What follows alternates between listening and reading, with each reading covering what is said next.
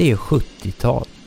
På Boliden Kemi i Helsingborg har en ung arbetare nyligen kommit tillbaka från semestern. Med perspektiv på sin tillvaro inser han att han aldrig kommer överleva i fabriken. Han måste göra något. Han börjar skriva dagbok. Tack vare några lyckliga omständigheter blir hans dagbok stulen.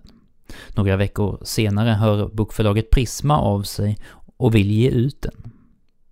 Tjuven visar sig vara kåkfararen och debattören Lasse Strömstedt som har läst, blivit förälskad och lämnat den till förlaget. Torgny, som aldrig tänkt bli författare, skakar med sin skildring om det litterära Sverige. En ny arbetarförfattare är född. Nu är det 40 år senare och Torgny ger ut boken på nytt. Slamfarmen är en vittnesskildring av den livsfarliga arbetsmiljön på Boliden Kemi. Är boken fortfarande aktuell? Hur har arbetsvillkoren förändrats sedan 70-talet? Jag och författaren Henrik Johansson tar oss vidare på vår Skåneturné och har nu hamnat hemma hos Torgny Karnstedt i Båstad. Då säger jag så här, hej och välkommen till podcasten Torgny Karnstedt. Tack så mycket. Och eh, med här finns också Henrik Johansson, författare och bisittare eh, på vår lilla sommarturné runt om i Skåne, där vi hälsar på arbetarförfattare. Hej Mattias. Hej, trevligt att du också är med igen. Tack. Vi ska prata nu om eh, Slamfarmen, en bok som du Torgny gav ut för 40 år sedan exakt. Den kommer nu i eh, nyutgivning. Eh, vad, vad var dina tankar när du satte dig och började arbeta med den här boken igen? Först, först en liten förklaring. Jag var ju ung, jag var ju 23-24 år när jag skrev den, jag var 25 när den kom ut och det var förlaget Prisma som gav ut den. Men nu är det faktiskt sant att jag ger ut den eftersom jag driver ett eget förlag. Eh, det som satte igång mitt skrivande från början, det var ju när jag kom tillbaka efter en semester och mötte fabriken på nytt. Det var en helt strålande semester. Fantastiskt, tre soliga varma veckor och släta varma ljumma klippor och ett skönt hav och gott sällskap. Då fanns det ju inte en tanke på jobbet igen. Och så kliver jag in där och möter den här verkligheten på nytt och tänker det är inte sant. Ska jag gå här i elva månader? Kommer jag ens att överleva? Jag blev helt enkelt skakad in i själen och kroppen och märgen. Så jag var tvungen att hantera det när jag kom hem. Och jag, jag visste inget annat än att jag, jag måste få ur med de här orden. Och då greppade jag papper och penna och började skriva. Dagbok. Det visste jag inte den dagen, men jag fortsatte nästa dag och nästa dag. Så upptäckte jag att det här är en dagbok. Och det var helt okej. Okay. För jag lärde mig att skilja dagarna åt. Förut var de rätt så lika. Man går dit måndag. Så börjar man räkna ner. Onsdag börjar lätta, lilla lördagen. Fredagen äntligen. Men jag såg att dagarna var olika. Jag lärde mig skilja dem åt och sätta ord på det här och uttrycka mig och komprimera det till ett språk. Så det var en spännande resa. Och enbart för min egen skull. Fram tills att min dagbok blev stulen. Blev den stulen? Jag hade varit och lyssnat på eh, en författare. Jag hade börjat jobba skift. Eh, och eh, jag hade en skiftkamrat som upptäckte att jag inte läste. Så han hade en bok som han sa, den här läser alla, eh, inte jag. Nej, men om du läser första sidan så kommer du läsa hela boken. Jag vet inte om det slog vad, men jag sa att jag läser första sidan, sen får du igen den. Och det tyckte han var fair enough. När jag hade läst 20 sidor så säger han, du vi måste ut och jobba. Det var grundbulten. Eh, pseudonymen Kenneth Ahl, men bakom den låg Lasse Strömstedt och en kille som hette Christer Dahl. Men det var ju Lasses liv den handlade om. Han hade ju suttit på kåken under 20 år ut och in. Och han hade skrivit en deckare som utspelade sig i fängelsemiljö som, som tog mig med storm. Så då började jag läsa böcker och eh, strax efter att jag hade läst den så kom han och föreläste. Och jag gick och lyssnade och han hade ingenstans att bo den kvällen. Och då frågade han mig av alla. Vet du om det finns något billigt hotell i närheten? Och det visste inte jag. Men jag bodde runt hörnet. Så han hamnade på soffan hos mig. Och det skulle vara billigt och det var gratis. Och när jag gick till jobbet nästa dag så smög jag iväg. Och när jag kom hem så hade han åkt. Och han hade hittat min dagbok. Och den hade han tagit med sig upp till Stockholm, till förlaget. Utan att lämna ett meddelande. Jag förstod ingenting. Jag letade igenom hela lägenheten. Den var borta. Aha, han, han lämnade inget meddelande? Nej. Nej. Jag frågade honom senare, kunde du inte ha frågat först? Och då sa han, hade jag fått det då? Aldrig i livet. och då bara log han. Hade du skrivit någonting innan? Nej, det hade jag inte.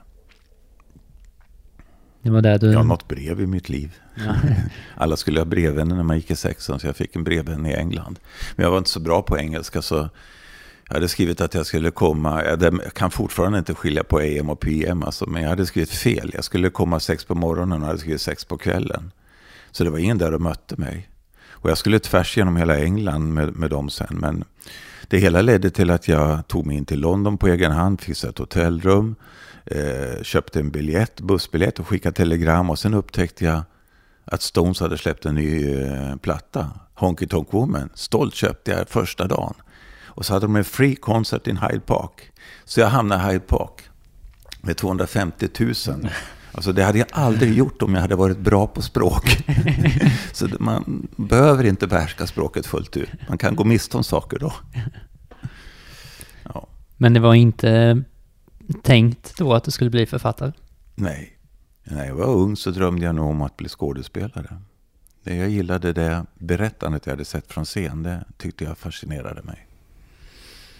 Har du varit med i något teatersällskap? Eller? Ja, jag var 12 år när jag började spela amatörteater i Västerås. Ja. För det finns en, en ganska... En av de scener som jag minns tydligast är nog det här teaterbesöket mm. i början av, av boken. Ja, då har du rätt i. Det, det är klart att... Eh, det, det, det, teaterbesöket finns ju inte i, i den formen överhuvudtaget. Det är ju uppdiktat. Men eh, det är klart att jag har använt mina tankar kring teater. Och jag sökte faktiskt till scenskolan en gång, så där lånade jag ju en del eh, ingredienser som finns där. Som jag sa, Slamfarmen kom ut för 40 år sedan. Eh, du var 23 år då. Ehm, hur var Kan du berätta lite om uppmärksamheten som boken fick? Fick ju väldigt stor uppmärksamhet. Ja, 23 när jag började skriva, 25 när den kom ut. Men eh, uppmärksamheten var ju enorm. Jag hade överhuvudtaget inte förväntat mig någonting. Det här var min grej, nu var det färdigt. Det tog ju mm, ett halvår innan boken kom ut också. Eh, och jag, klart jag blev glad åt recensionerna. Men eh, när de ringde från Norrland och ville att jag skulle komma upp och prata om arbetslöshet, för det finns en liten arbetslös sekvens där i berättelsen, så sa jag, det behöver ni väl inte någon från Skåne, det kan ni ju ta någon där uppe. Så jag, höll, jag stod ganska stadigt på jorden ändå. Lät mig inte, det steg mig inte åt huvudet, det kan jag inte påstå. Jag fick ju priser och sånt också. Det var väl trevligt, men jag skulle ju fortsätta arbeta. Det var ju bara så. Men vad sa... Kroppsarbete. Um, på tal om att fortsätta arbeta. Vad sa Boliden om boken? Ja, jag kan ju förstå att de inte blir glada för det är ju ingen reklambroschyr. Eh, det är ju en ganska naken, rå skildring av världen där inne. Och med tanke på att det var 800 anställda och den största fabriken och aldrig någonsin hade någon skildrat den förut, gestaltat den litterärt, så var det ju spännande att se reaktionerna. De allra flesta hade ju bara förfasat över skorstenarna och röken och nedfallet av gips på bilar och sånt där runt omkring. Eh, jag, jag tyckte nog ändå att jag bidrog med en ganska bra upplysning om hur den här världen kan se ut. Och folk frågade mig om jag inte överdrev. Och då sa jag, det finns ingenting som är överdrivet. Mycket mer, men däremot finns det rätt mycket att tillägga det går inte verkligen att sätta... Alltså en recensent, Lars Gustafsson, tyckte att den hade samma intensitet som en krigsskildring. Men om, om man läser en krigsskildring så kan det ju ändå inte ersätta verkligheten. Och så, mm. så är det med den här berättelsen också. Ja, när jag har skrivit om arbetet så är jag snarare känt för att underdriva så att säga. För att man har tänkt att folk kommer inte tro att det här är sant. Det, det, nej. Och det, om folk tror att det var överdrivet så låter det som att det har blivit de reaktionerna också. Det var ju en recensent som, den blev ju väldigt hyllad boken. Men den här recensenten, Per Svanbom, han, han sa det är ju en sak här som är lite överdriven ändå. Det är när en av eh, cheferna kryper in i en havererad tank med svarta lackskor. Det kan han ju inte ha haft. Men han hade det den här dagen. Han hade ju inte planerat att han i kostym skulle inspektera en tank. Men när han var där vid det tillfället ville han se hur det såg ut och de la ut plast och han skulle åla sig in och titta. Eh, för det var ju en exceptionell händelse. Och, eh, han hade inte några ombyten arbetskläder. Han kröp in där i de skorna, så det var ju faktiskt sant. Men fick boken några konsekvenser för dig på jobbet? Konsekvensen var ju att jag inte fick komma tillbaka. Jag hade sagt upp mig för att skriva den. Eh, men den fick ju konsekvenser på arbetsplatsen. Man diskuterade ju väldigt mycket eh, arbetsmiljön. Den diskuterades i skyddskommittén. Den gick som följetong i Fabriks. Den användes på utbildningar där man diskuterade arbetsmiljö. Den användes på universitet och högskolor och gymnasier. Så det, det var ju en användbar litteratur. Ja, så den fick den några politiska konsekvenser? Det vet jag inte vad det skulle vara tror jag inte. Inte, inte direkt. Eh, det är ju inte så att litteraturen griper in oftast. så. så den, den, kan ju vara en del i en utveckling. Det är ju inte så att boken påverkade eh, omgivningen enbart. Jag är ju påverkad av omgivningen och som ett led av det så uttrycker jag mig när jag skriver och skildrar. Så det är ju, det är ju en växelverkan där. Det är inte så att man sitter och räknar ut, nu vill jag berätta om det här så förändras världen. Utan boken är ju en del i den förändring som, som pågår hela tiden och som man sätter förstoringsglaset på under en kortare tid. Du hade en fråga här innan vi började spela in. Jag... Eh, um, hur mycket som är självbiografiskt om du bodde uppe i Västerås och flyttade ner till Helsingborg för att få jobb? och sånt. Alltså, alla författare använder ju det material man har och, och, som ligger nära en själv. Eh, och eh, då använder jag min miljö, Västerås, och flytten till Helsingborg. Vissa saker är ju helt klart förstärkta, andra saker är kanske inte med. Men den killen som är huvudpersonen, hans liv som skildras i Västerås var inte mitt liv. Hans föräldrar var inte mina föräldrar, utan det är uppdiktat. Och den där teaterföreställningen ägde ju inte rum, det skulle kunna ha gjort det. Och det är det som är styrkan med litteratur, man kan skriva det som skulle kunna ha hänt. Eller hur det skulle kunna vara. Men eh, när jag använde min dagbok så gjorde jag så att när jag hade blivit uppmuntrad att skriva en roman, då gick jag igenom min dagbok. Eh, jag spikade upp tretextskivor som jag målade i ett litet arbetsrum där jag hängde tvätt innan som jag gjorde om till arbetsrum. Och så vaskade jag fram historierna ur dagboken, gav dem en rubrik och sen modulerade jag det tills jag hade gjort ett pussel på väggen så jag tyckte jag hade ett flyt i den här berättelsen. Och eftersom jag hade skrivit dagbok så är det väldigt mycket som är autentiskt. Som jag använt material.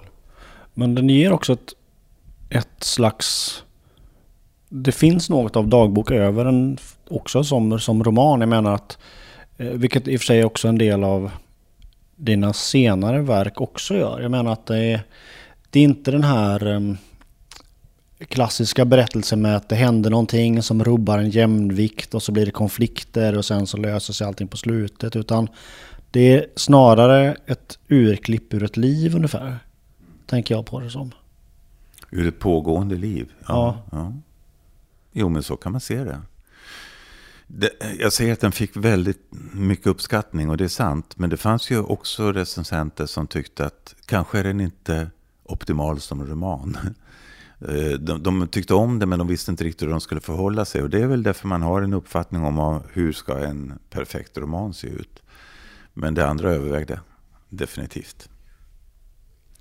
Om vi ska återvända lite till min ursprungliga fråga mm. där. Varsågod. Vad eh, tänkte du när du satt, eh, som sagt du ger ut den nu på eget förlag och har redigerat den och läst igenom den igen. Vad, vad tänker du om eh, den 23-åriga Torgny idag?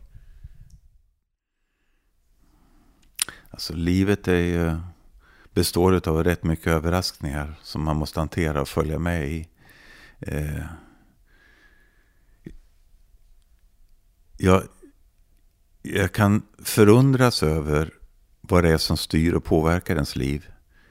Eh, jag jobbade ju under lång tid senare som svetsare och hade fortfarande inte tänkt bli författare. Det fanns inte.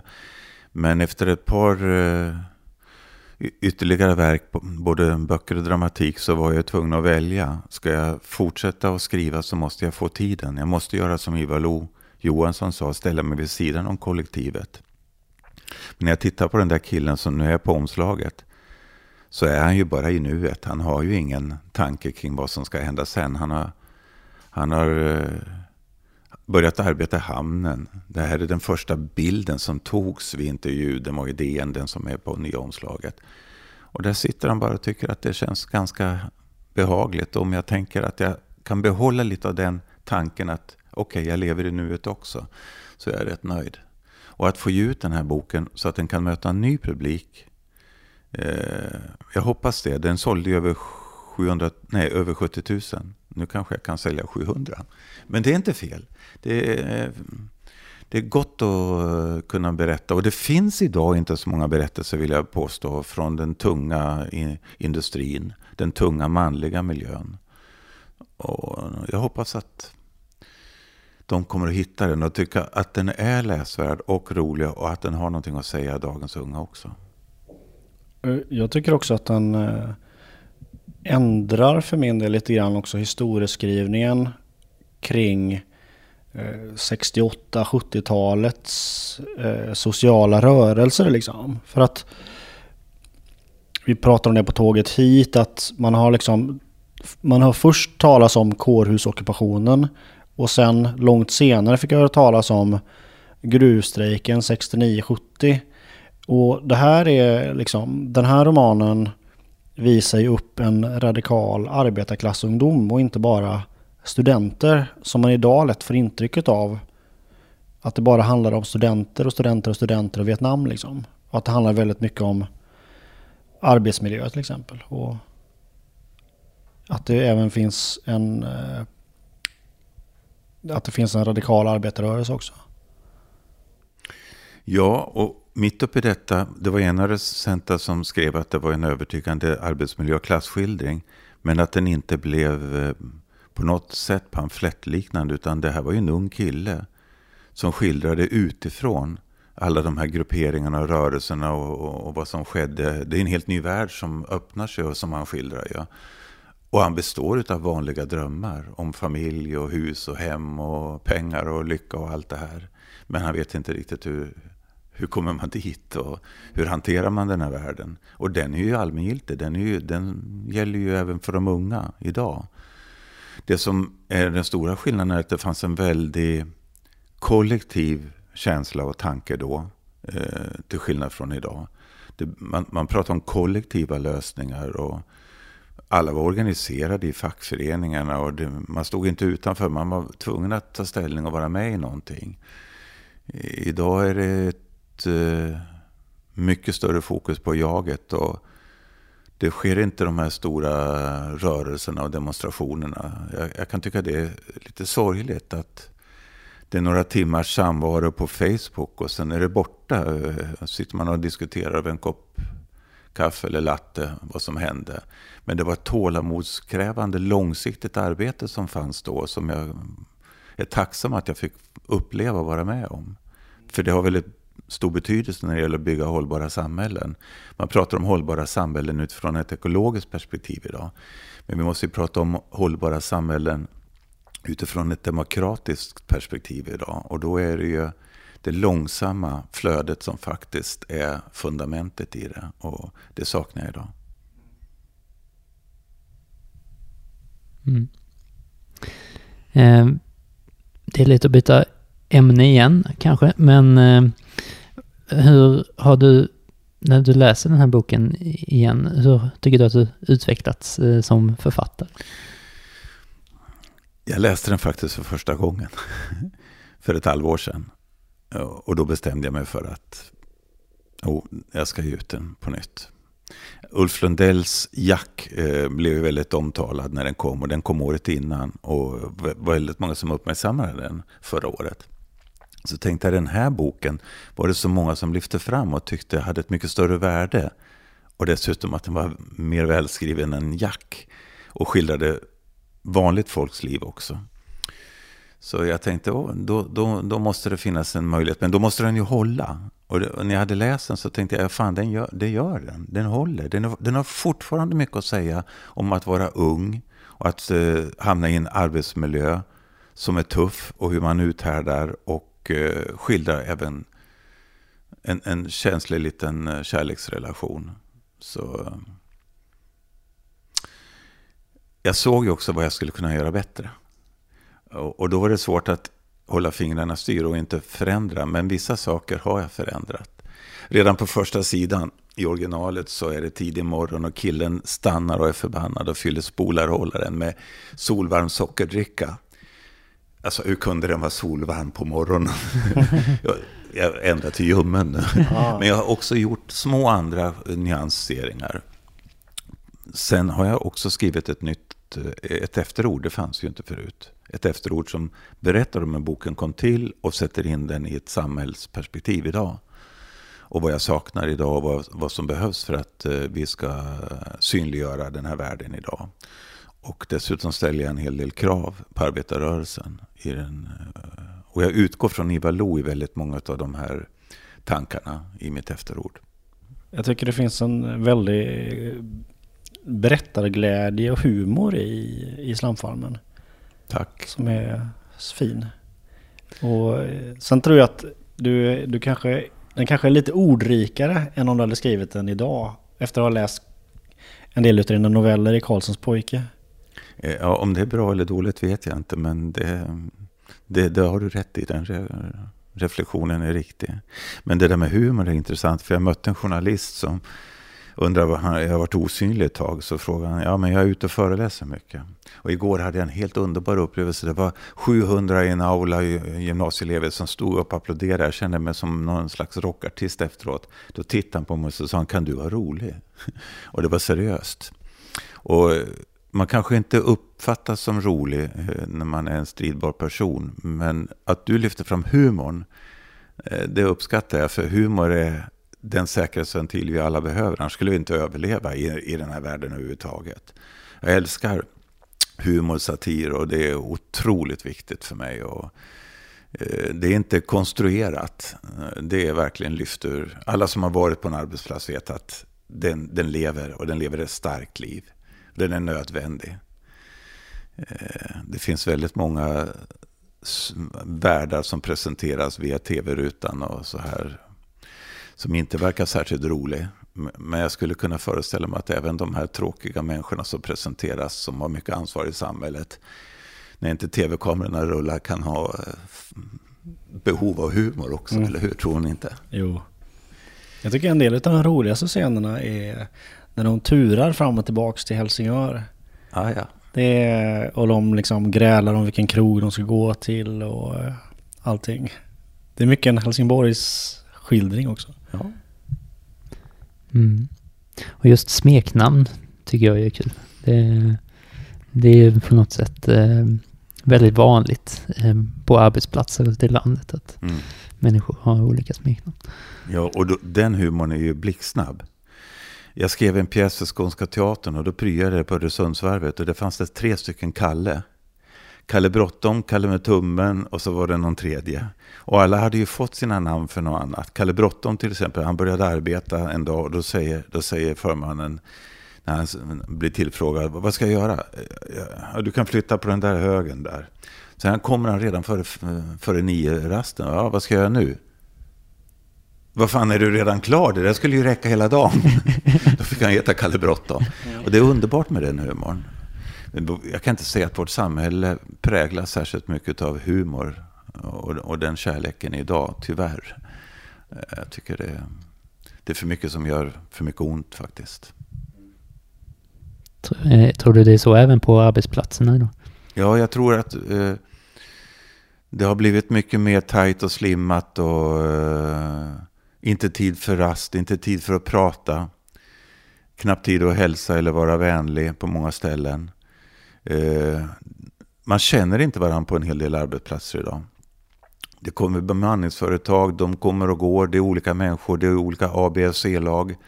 Och det pulveriserar ju kollektivet som har funnits där en längre tid, som det har varit många gånger. Mm. Mitt första jobb var McDonalds. Och en av tankarna efteråt var att den arbetsplatsen liksom var organiserad för att man inte skulle kunna prata med varandra nästan. Man står liksom på olika stationer och det är väldigt högljutt.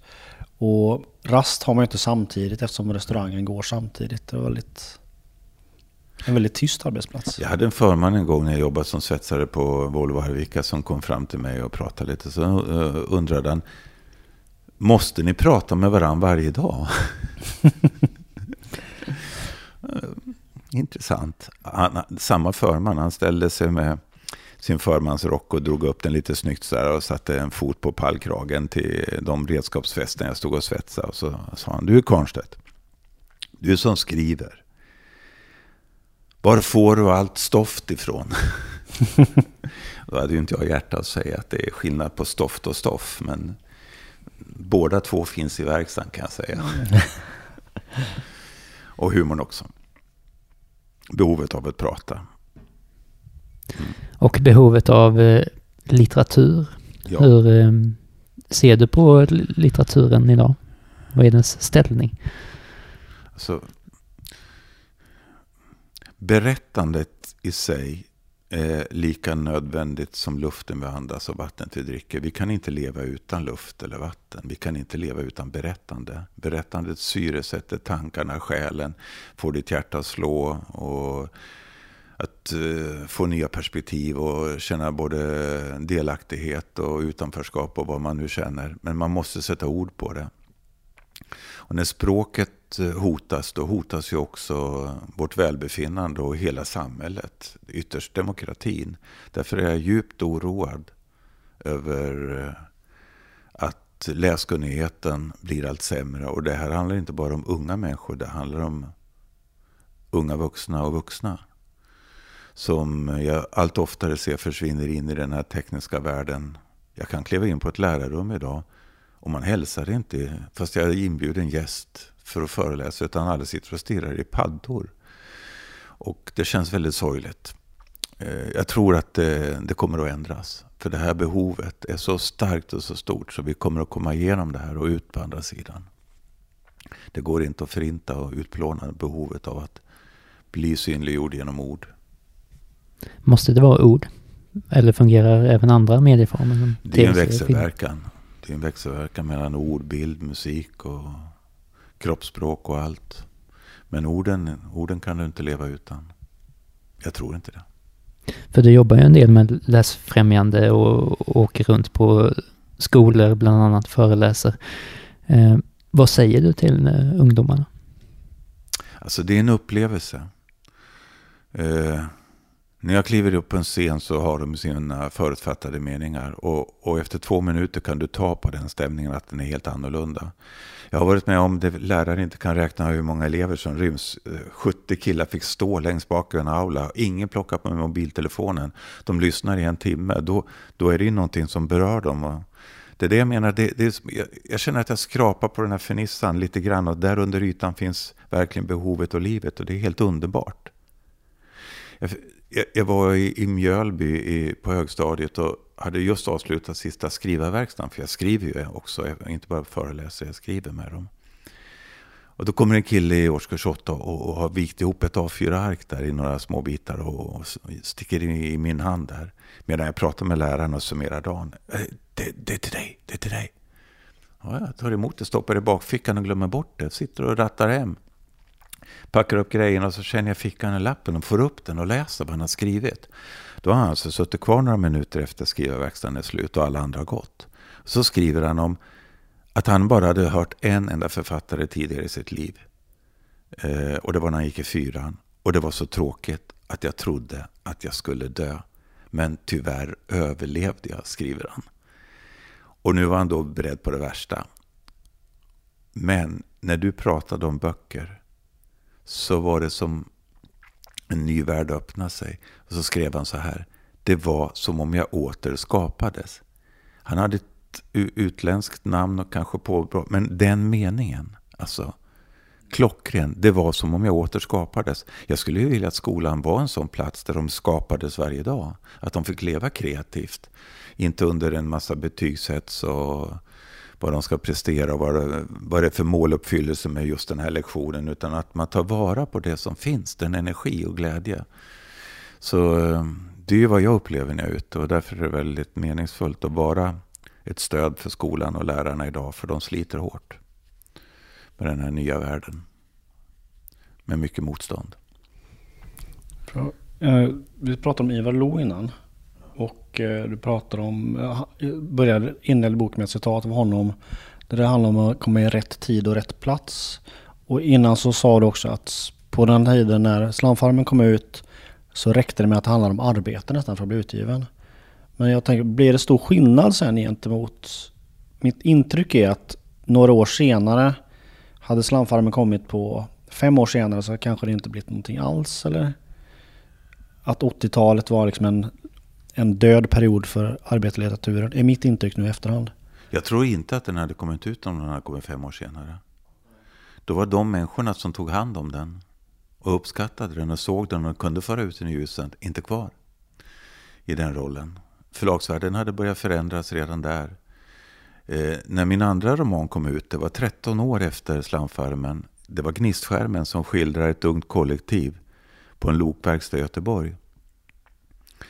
Då var det samma förlagsmänniskor som hade startat ett litet förlag, gått från, från det stora Prisma till Hammarström och Åberg, som fortfarande tyckte att det här var viktigt.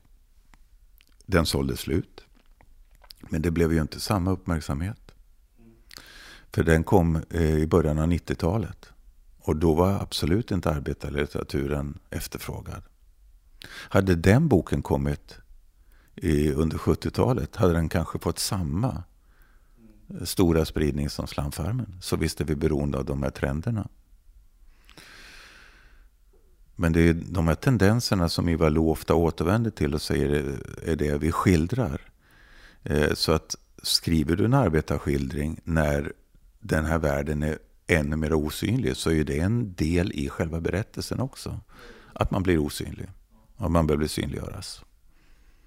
Det finns ju de som undrar, finns det arbetare idag?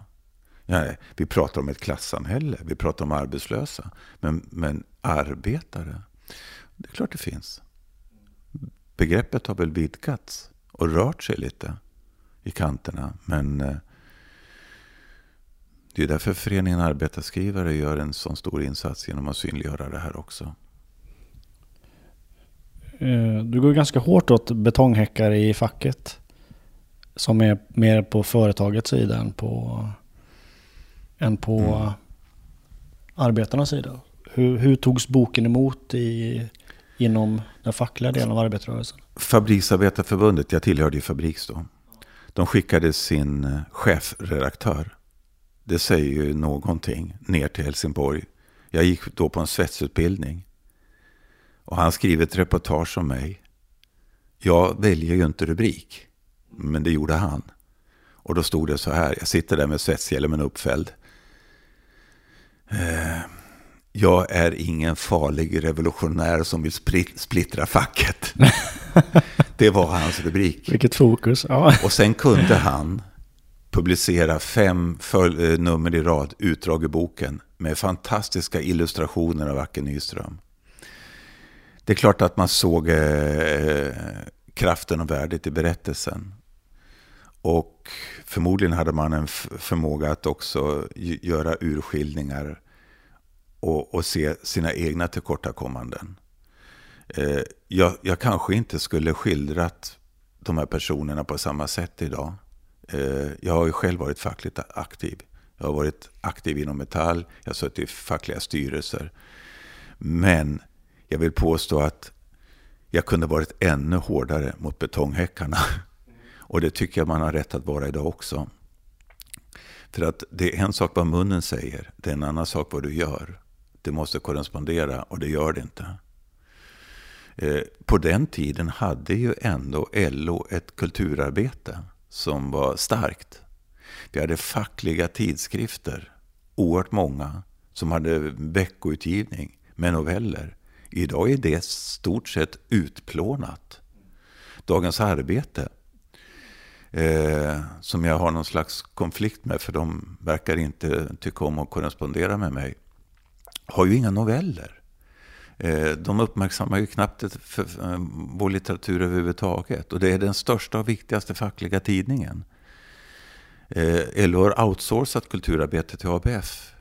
Och så undrar man varför de flesta anslutna inom LO-yrkena idag väljer att lägga sin röst på ett annat parti än Socialdemokraterna. Varför Sverigedemokraterna är det största partiet. Det handlar ju om bildning, det handlar om kunskap, det handlar om identitet och självbild och upplevelser. Och eh, det är ju det kulturen bibringar. Och den har man inte tagit vara på. Det är okej okay att man håller sig med lite stipendier och klappar författare på axeln ibland. Och vid jubileer ber någon framträda eller på, års, på årsmöten lyssna till någon poet.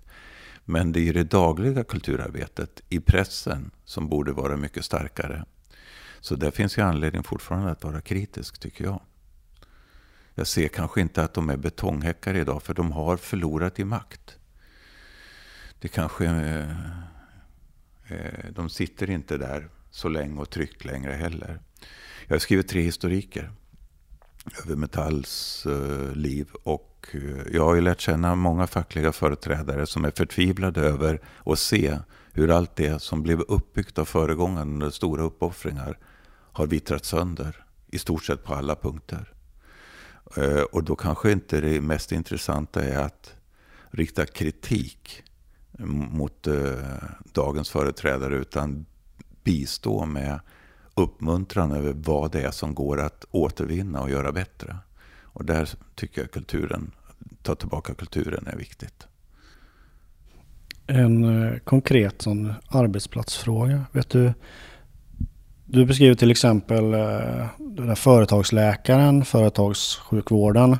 Och den framstår som helt vansinnig att man har någon från företaget som är anställd som läkare och som samtidigt ska ja, den, som, den kan ju inte både ta tillvara arbetarnas intressen och ledningens intressen. Så det blir ju ledningens intressen.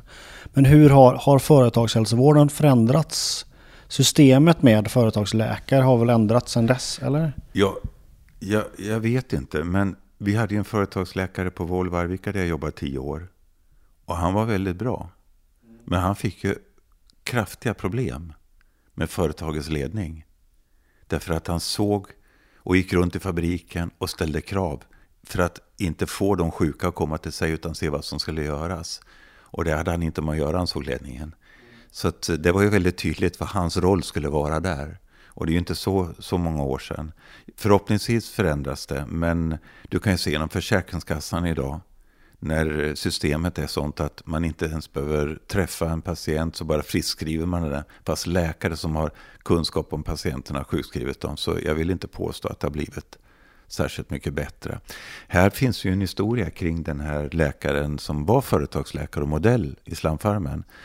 Ja, Smittberg, han tog ju lite illa vid sig och eh, det kanske var svårt att undvika. Vi träffades och pratades vid efteråt och sådär. Men han säger till mig, jag har också fått någonting att tänka på. Och det är intressant för att någonting måste kanske skaka om. Att man ser sig berättad. Alltså var det där jag? Eh, I en ny roll. Jag blev uppringd av en gammal dam förresten. Som undrade var jag hade tagit namnet Smittberg ifrån. Eh, har du hittat det i telefonkatalogen? Och jag, jag, kunde ju, jag är glad att jag höll igen och inte skrattade. Nej, sa jag, det, det har jag hittat på. Jag heter så, säger hon. eh, och det kommer av en, en släkt som invandrade från England på 1600-talet och vi hette Smith. Det betyder smed. Men vi gjorde om det till svenska efter några generationer så det blev Smittberg.